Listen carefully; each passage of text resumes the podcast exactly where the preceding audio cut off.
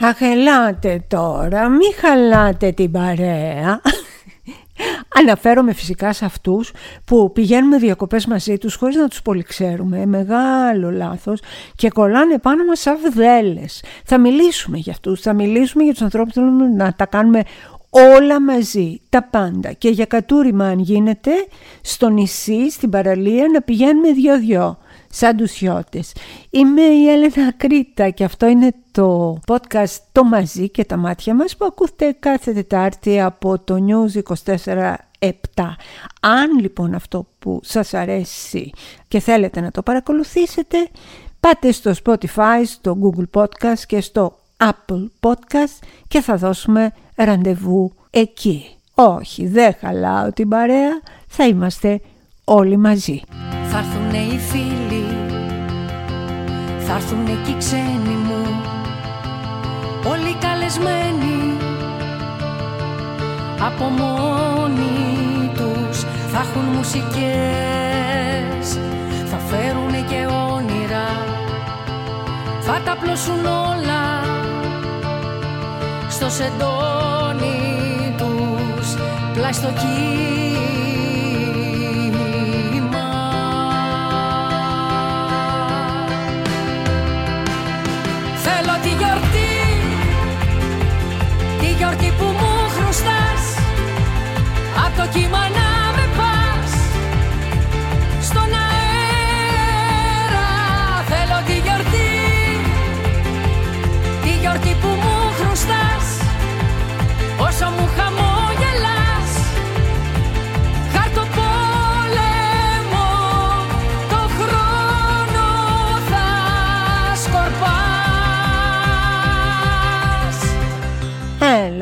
λοιπόν, μη χαλάς την παρέα. Θέλω να είστε πάρα πολύ προσεκτικοί στις ε, διακοπές σας.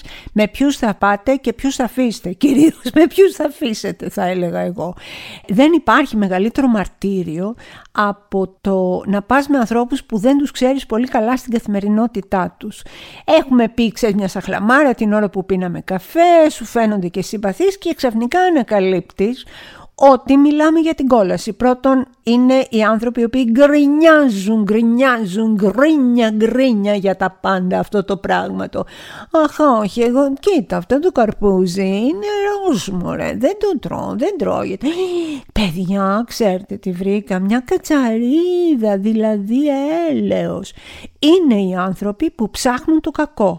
Είναι ευτυχισμένοι, παιδί μου, έτσι, δεν μπορείς να τους το χαλάσεις.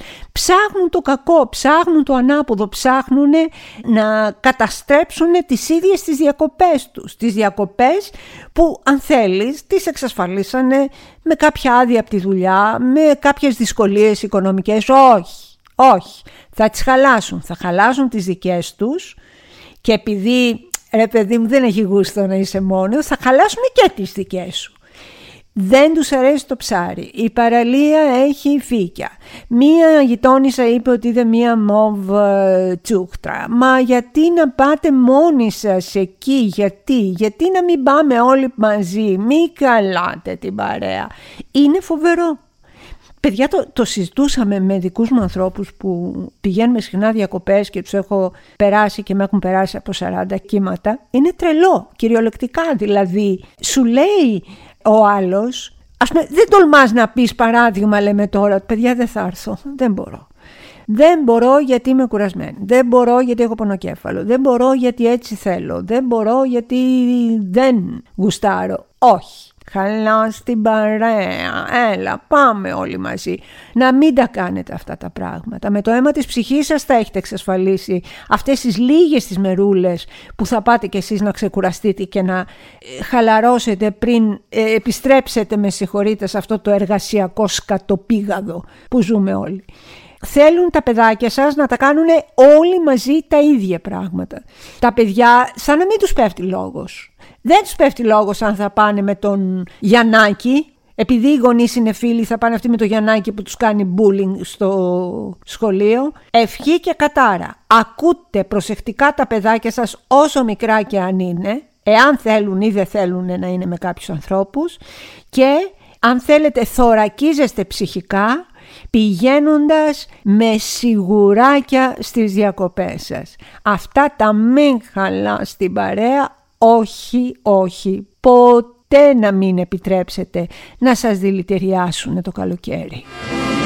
Τόσα καλοκαίρια μου είχαν φύγει από τα χέρια Τόσα καλοκαίρια που δεν σ' αγαπούσα Ρώταγα τι φταίει για το στόμα μου που καίει Τώρα ξέρω πως τα χείλη σου ζητούσα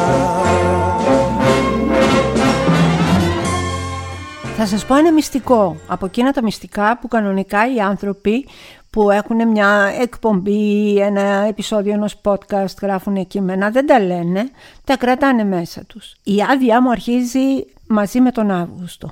Αυτή δηλαδή είναι η τελευταία εβδομάδα που διανύω και μετά θα πάω να ξεκουραστώ. Από πάρα πολύ νέα μέχρι σήμερα, η τελευταία εβδομάδα πριν φύγω διακοπές είναι το χειρότερό μου. Σέρνομαι κυριολεκτικά γιατί είμαι πτώμα με έναν βαρύ χειμώνα στις πλάτες μας, όπως όλοι άλλωστε. Κάνω υπερπροσπάθεια για να κάνω και να δώσω ε, και στους ακροατές και στους αναγνώστες ό,τι καλύτερο μπορώ. Σας μιλάω ειλικρινά, αλλά μου είναι πάρα πολύ δύσκολο. Θέλω να λέω αλήθειες. Ενώ σηκώνομαι συνήθως το πρωί όταν έχω να γράψω ή να ε, κάνω podcast με πολύ κέφι, με πολύ χαρά, αλήθεια, γιατί μου αρέσει πάρα πολύ η δουλειά μου. Την αγαπώ τόσο πολύ. Την τελευταία εβδομάδα μια μύρλα, μια μιζέρια, μια δυστυχία. Ελπίζω λοιπόν, ελπίζω και σήμερα να τα βγάλω πέρα σε αυτό το τελευταίο podcast πριν τις ε, διακοπές και να σας κρατήσω καλή συντροφιά τέλος πάντων ή έστω όσο καλύτερη συντροφιά αντέχω και μπορώ η κακομήρα.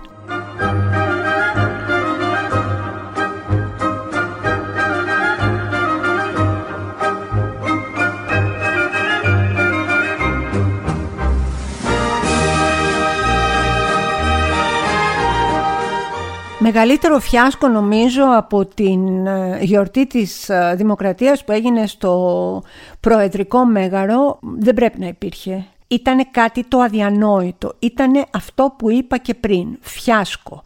Ανακαλύψαμε ότι υπάρχουν τουαλέτες βραδινές και υπάρχουν και ντουαλέτες. Υπάρχουν και ντουαλέτες μάνα μου και πάρα πολλές κυρίες οι οποίες είναι πολιτικά πρόσωπα. Προσέξτε, δεν το είναι σεξιστικό αυτό που λέω. Είναι ουσιαστικό. Είναι πολιτικά πρόσωπα.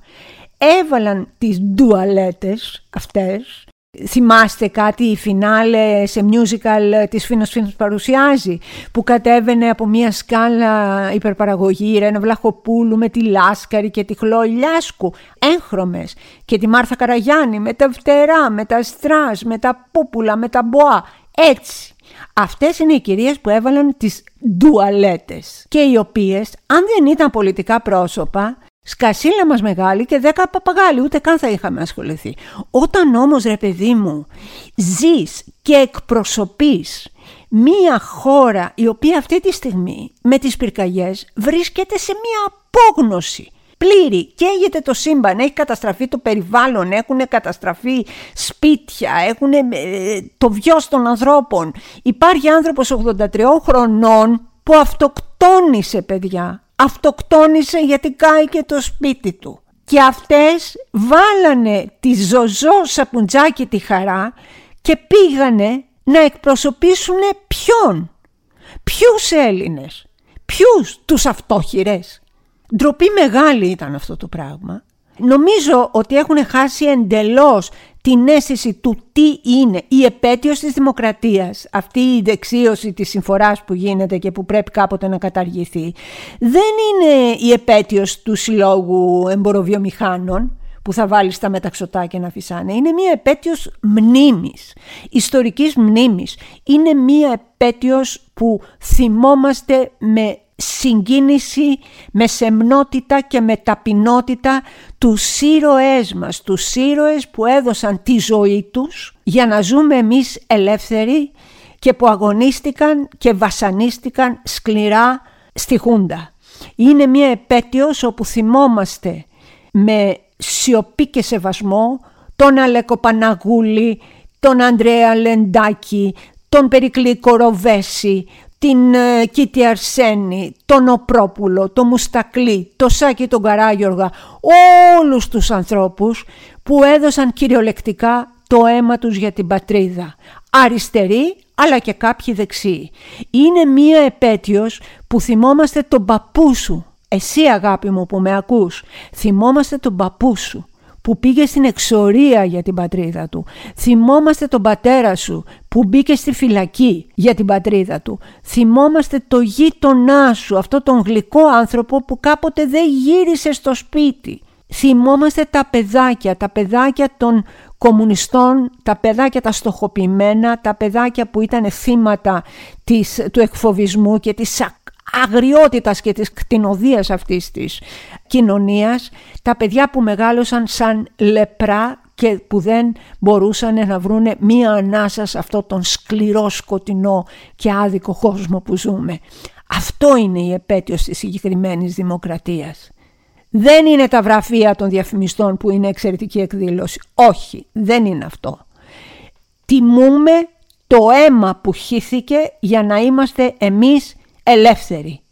Και αυτό δεν το κάνουμε με ντουαλέτες, αυτό το κάνουμε με σοβαρά σεμνά ρούχα σε μία εκδήλωση που κοντεύει να γίνει ο περίγελος της Ευρώπης.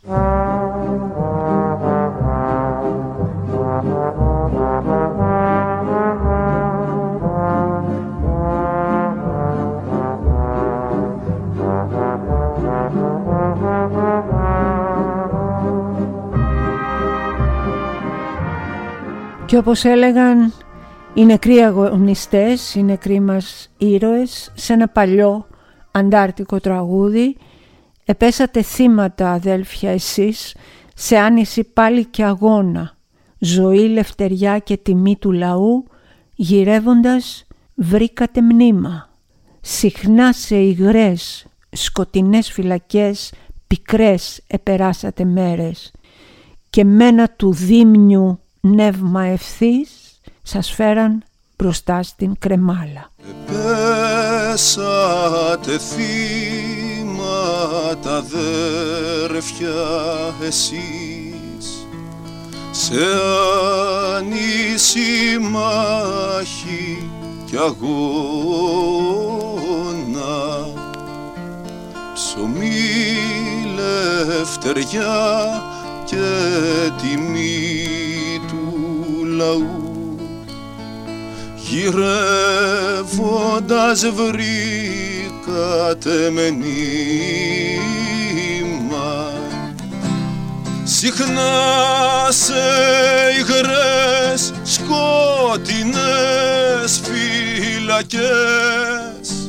Σκληρές σε περάσατε μέρες και μένα του Δήμιου λόγο ευθύς. Σας φέραν μπροστά στην κρεμάλα και μένα του Δήμιου λόγο ευθύς. Σας φέραν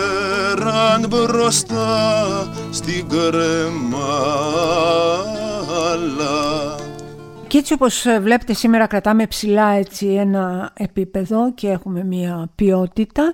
Πρέπει να σας πω ότι μια είδηση πραγματικά πολύ σοβαρή.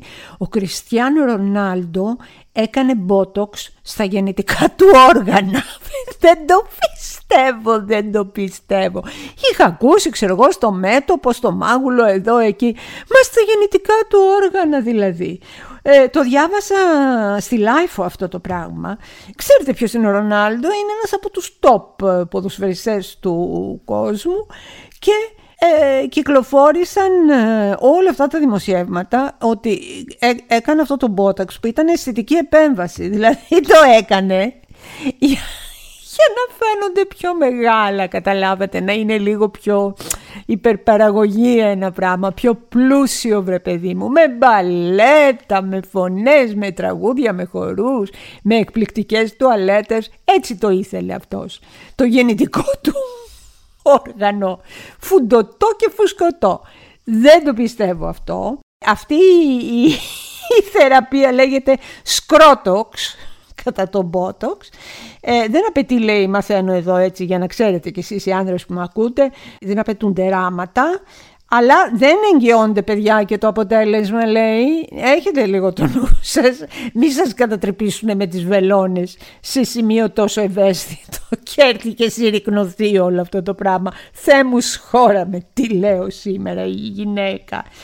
Ο ίδιος είπε ότι έκανε μια θεραπεία και ότι δεν πρόκειται για ενέσεις και ότι οι ενέσεις δεν βλάπτουν. Λοιπόν, αγάπες μου, αγόρια μου θεϊκά, εάν το αποφασίσετε κι εσείς, αν δεν σας κάνει κόπο εκεί που σας λέω πάντα ελάτε να μου μιλήσετε, μη μου δείξετε τα καλά αποτελέσματα ούτε σε μένα ούτε στις φίλες μου, θα με υποχρεώσετε. Μα μπότοξ το πουλί, σε παρακαλώ πολύ. Έλα πια, που πέταξε ένα πουλί πάει στη φωλιά την αντικρινή για να τα ακούσουμε λίγο αυτό το τραγούδι που δένει τόσο πολύ με τον Μπότοξ. Πέταξε ένα πουλί κι ήρθε και φόλιασε στη καρδιά και φέρε ένα φιλί απ' τη στεριά την αντικρίνη. Πέταξαν δυο πουλιά κι ήρθαν και χτίσανε μια αγκαλιά και μες στο τυρινό τραγούδι σκόρπισαν σιγανό. Κι άνοιξε η αγκαλιά κι άνοιξε η θάλασσα η γαλαρή και σβήσει ακρογιαλιά με τη στεριά την αντικρίνη κι άνοιξε η αγκαλιά κι άνοιξε η θάλασσα η γαλαρή και σβήσει ακρογιαλιά με τη στεριά την αντικρίνη Ρώτησε Ανατολή, ξυπνήσει μέρα μες στην καρδιά και πήγε το πουλί να φέρει μήνυμα και φιλί.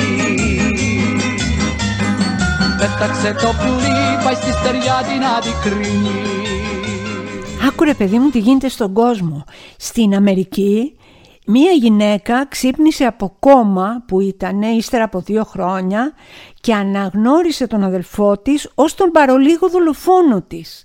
Το φαντάζεστε; Στη μηχανή του χρόνου το διαβάζω αυτό. Αυτός ε, είχε κατηγορηθεί ο 55χρονος ο αδελφός της για απόπειρα δολοφονίας και για κακόβουλη σωματική βλάβη λέει ε, γιατί τον Ιούνιο πριν από δύο χρόνια η Γουάντα βρέθηκε ανέστητη, καλυμμένη με αίματα και με σοβαρό τραύμα στο κεφάλι στο σπίτι της κάπου στην ε, Δυτική Βιρτζίνια. Παρόλο λοιπόν που ο αδελφός της εξετάστηκε ε, ως πιθανός ύποπτος, ε, η αστυνομία είπε ότι δεν υπήρχαν αρκετά στοιχεία για να προβεί ε, σε σύλληψη και ο τύπος της καπουλάρισε. Τα πράγματα όμως λέει άλλαξαν τώρα πρόσφατα όταν η αστυνομία εκεί της ε, περιοχής πήρε ένα τηλεφώνημα από το θεραπευτήριο που νοσηλευόταν σε κόμμα η άτυχη αυτή γυναίκα ε, και τους ενημέρωσε ότι ξαφνικά είναι ξύπνια και μιλούσε. Αυτό είναι λέει πάρα πολύ σπάνιο και όμως ε, συνέβη. Σοκάρισε λέει τους πάντες και ενώ ήταν, έχει πάθει εγκεφαλική βλάβη η γυναίκα σοβαρή και μπορεί μόνο με, με μονομένες λεξούλες ας πούμε ε, όταν τη ρωτήσανε ποιος ήταν ο ένοχος είπε ο κακός αδερφός μου. Το κλειδί λοιπόν της όλης υπόθεσης βρισκόταν στο θύμα που ήταν ανίκανο να επικοινωνήσει. Και έτσι δεν υπήρχε κανένα στοιχείο. Τώρα λοιπόν τα είπε, είπε ακριβώς τι συμβαίνει και ο αδελφός της πήρε το δρόμο το πικρό για τις φυλακή στα σίδερα που είναι για τους λεβέντες αλλά και για τα λαμόγια σαν και του λόγου της να πούμε.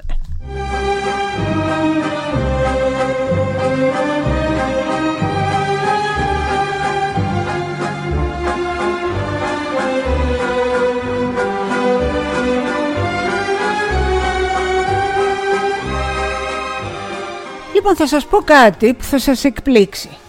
Εμένα η Ιωάννα Τούνη μου είναι συμπαθής και επειδή αυτά που είναι πραγματικά φαινόμενα στα μίντια ε, με ενδιαφέρουν και τα παρακολουθώ. Η γυναίκα αυτή ξεκίνησε από ένα show ε, τηλεοπτικό, έχει κάνει ένα σωρό επιχειρήσεις, είναι επιχειρηματίας και από ό,τι καταλαβαίνω πάρα πολύ επιτυχημένη.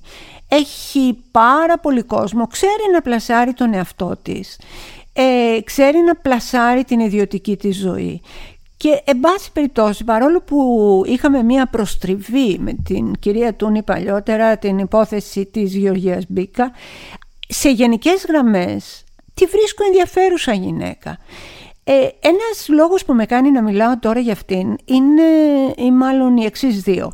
Πρώτον ότι πέθανε η μανούλα της. Πρέπει να ήταν βαθύς ο πόνος της και πάρα πολλοί από τους followers το αντιμετώπισαν λίγο με χλεβασμό, με περιφρόνηση, με αδιαφορία και αυτό εμένα δεν μ' αρέσει. Όταν πεθαίνει ο γονιός σου, αφήνεις τον άλλον στον πόνο του, στην πίκρα του, στο δάκρυ του και αν μπορείς να του πεις δύο γλυκές κουβέντες παρηγοριάς, αλλιώς το βουλώνεις.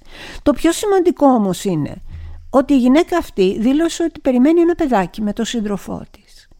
Παιδιά δεν διανοείστε, δεν πρόκειται βεβαίως να ανακυκλώσω τα σκουπίδια, τα σκουπίδια και τα ξερατά από τους εμετούς που απλώθηκαν ε, μπροστά στα μάτια της ε, μέλουσας αυτής της μητέρας. Ε, σεξιστικά από φασίστες, από χιδαίους ανθρώπους από αυτούς που εγώ δεν ξέρω είμαι σίγουρη ότι είναι κακοί ρε παιδί μου, κακοί άνθρωποι που παίρνουν το κουτάβι και το βασανίζουν και μετά ψάχνουμε να λέμε αχ ποιος το άφησε αυτό το κουτάβι εδώ και δεν μπορούμε να τον βρούμε να τον τιμωρήσουμε τέτοιοι άνθρωποι, τέτοιοι άνθρωποι τι της είπανε της γυναίκας, το τι να σας πω. Εγώ λοιπόν να σας πω κάτι. Οποιοςδήποτε είναι θύμα αυτής της κοινωνίας, ακόμη και αν σε ένα βαθμό, όπως όλοι μας που ασχολούμαστε με τα social media, το έχουμε επιλέξει. Έτσι, να είμαστε και ειλικρινείς. Για όλους μας ισχύει αυτό. Όμως περιμένει παιδί ρε γάμοτι μου. Περιμένει το παιδάκι της με τον σύντροφό της. Είναι χαρούμενη. Πείτε μία ευχή από την καρδιά σας ή μην πείτε τίποτα. Εγώ λοιπόν θέλω να της πω ε, αυτής της γυναίκας, καταρχάς συλληπιτήρια για τη μητέρα της και δεύτερον να έρθει στον κόσμο το παιδάκι τους, να το χαρούνε, να γίνουν ωραίοι γονείς, να γίνει ωραία μάνα και από ό,τι την κόβω είναι και από αυτές που ενδεχομένως να κυνηγάνε γύρω γύρω το μικρό τους με το κουτάλι στην ε, πλατεία. Μα δηλαδή έλεος όμως, έλεος.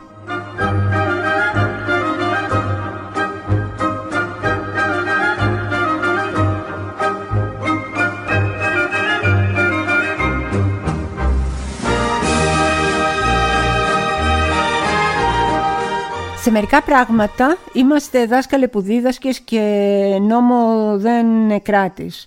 Εγώ δηλαδή είμαι σίγουρα.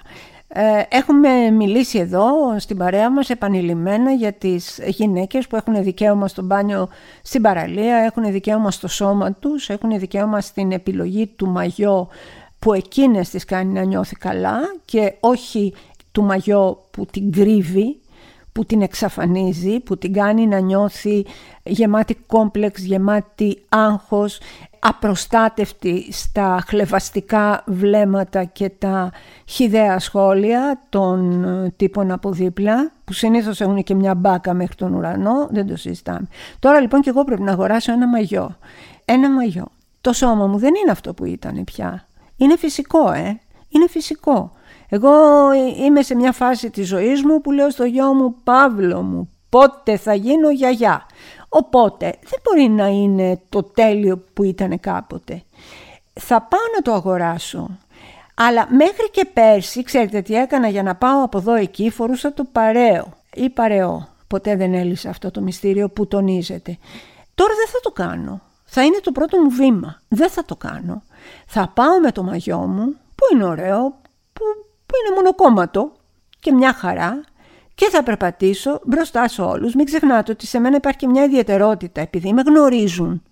Είμαι αναγνωρίσιμη ρε παιδί μου και λένε «Α, είναι η Ακρίτα, ναι, για να τη δούμε, για να δούμε τον κόλο της, για να δούμε τα μπούτια της είναι καλά, αχ, πολύ αδύνατη είναι, πως είναι έτσι, χάλια». Ε, τα ακούω, είναι λίγα λιγάκι διαφορετικό ή μπορεί να σε φωτογραφίσουν κρυφά ή οτιδήποτε άλλο. Εγώ λοιπόν το resolution που λένε, δηλαδή η υπόσχεση που δίνω στον εαυτό μου για αυτό το καλοκαίρι είναι ότι θα πάρω ένα ωραίο καινούριο μαγιό, θα το χαρώ, θα το φορέσω και δεν θα κρύβομαι πίσω από κανένα παρεό. Εάν θέλετε να με φωτογραφίσετε, φωτογραφίστε με με όλη μου τη χαρά. Εάν θέλετε να δημοσιεύσετε τις φωτογραφίες νομίζοντας ότι έτσι μπορείτε να με επικρίνετε ή οτιδήποτε άλλο, για το ατελές πια σώμα των 67 μου χρόνων, επίσης μπορείτε να το κάνετε και ξέρετε γιατί; Γιατί τη χειδεότητα την ε, χρεώνεστε εσείς που θα το κάνετε και όχι εγώ που προσπαθώ, όπως όλες οι γυναίκες και αγωνίζομαι, να έχω μια καλή και υγιή σχέση με το σώμα μου.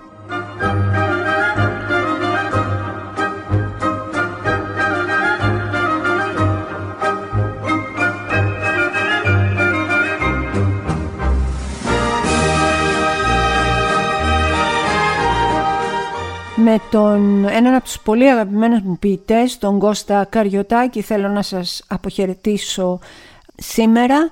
Έχει γράψει ένα σπουδαίο ποίημα που λέγεται «Ανδρίκελα» και νομίζω ότι τώρα με αφορμή όλη αυτή την ξεφτύλα, τις φιέστες, το φιάσκο που ζήσαμε στην Ελλάδα, είναι πιο επίκαιρο από ποτέ. Σαν να ζούσε ο Καριωτάκης και βρισκόταν από μια γωνιά ε, και έγραφε ενδεχομένως κρυμμένος κάπου είτε στο Προεδρικό Μέγαρο είτε στη Βουλή οπουδήποτε άλλο. Ανδρίκελα λοιπόν και ακούστε τι λέει ο μεγάλος. Σαν να μην ήρθαμε ποτέ σε αυτή τη γη.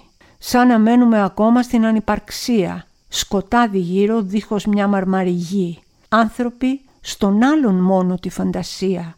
Από χαρτί πλασμένα και από δισταγμό ανδρίκελα στις μοίρας στα δυο τυφλά χέρια χορεύουμε δεχόμαστε τον εμπεγμό, άτονα κοιτώντας παθητικά τα στέρια. Μακρινή χώρα είναι για μας κάθε χαρά, η ελπίδα και η νεότης, έννοια αφηρημένη. Άλλος δεν ξέρει ότι βρισκόμαστε, παρά όποιος πατάει πάνω μας καθώς διαβαίνει. Πέρασαν τόσα χρόνια, πέρασε ο καιρός. Ω κι αν δεν ήταν η βαθιά λύπη στο σώμα, ο κι αν δεν ήταν στην ψυχή ο πραγματικός, ο πόνος μας για να λέει ότι υπάρχουμε ακόμα.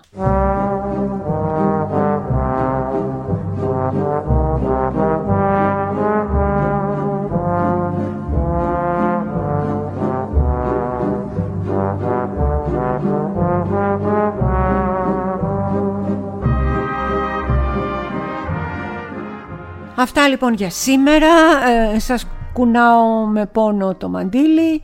Θα τα πούμε πολύ σύντομα, πολύ πιο σύντομα ε, από όσο νομίζουμε ή ελπίζουμε εμείς του 40 και του καλοκαιριού η εκδρομής. Θέλω να είστε πάρα πολύ καλά, θέλω να περάσετε καλά.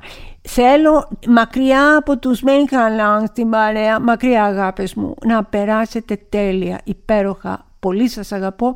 Είμαι η Έλενα Ακρίτα. Αυτό ήταν το podcast το μαζί και τα μάτια μας. Αν αυτό που ακούσατε σας αρέσει μπορείτε να με ακολουθήσετε στο Spotify, στο Google Podcast και στο Apple Podcast. Πολύ πολύ πολύ αγάπη και φιλιά γεμάτα ήλιο, γεμάτο θάλασσα, γεμάτα άμμο στα χείλη μας. Να είστε καλά. Σας αγαπάω βρε πολύ.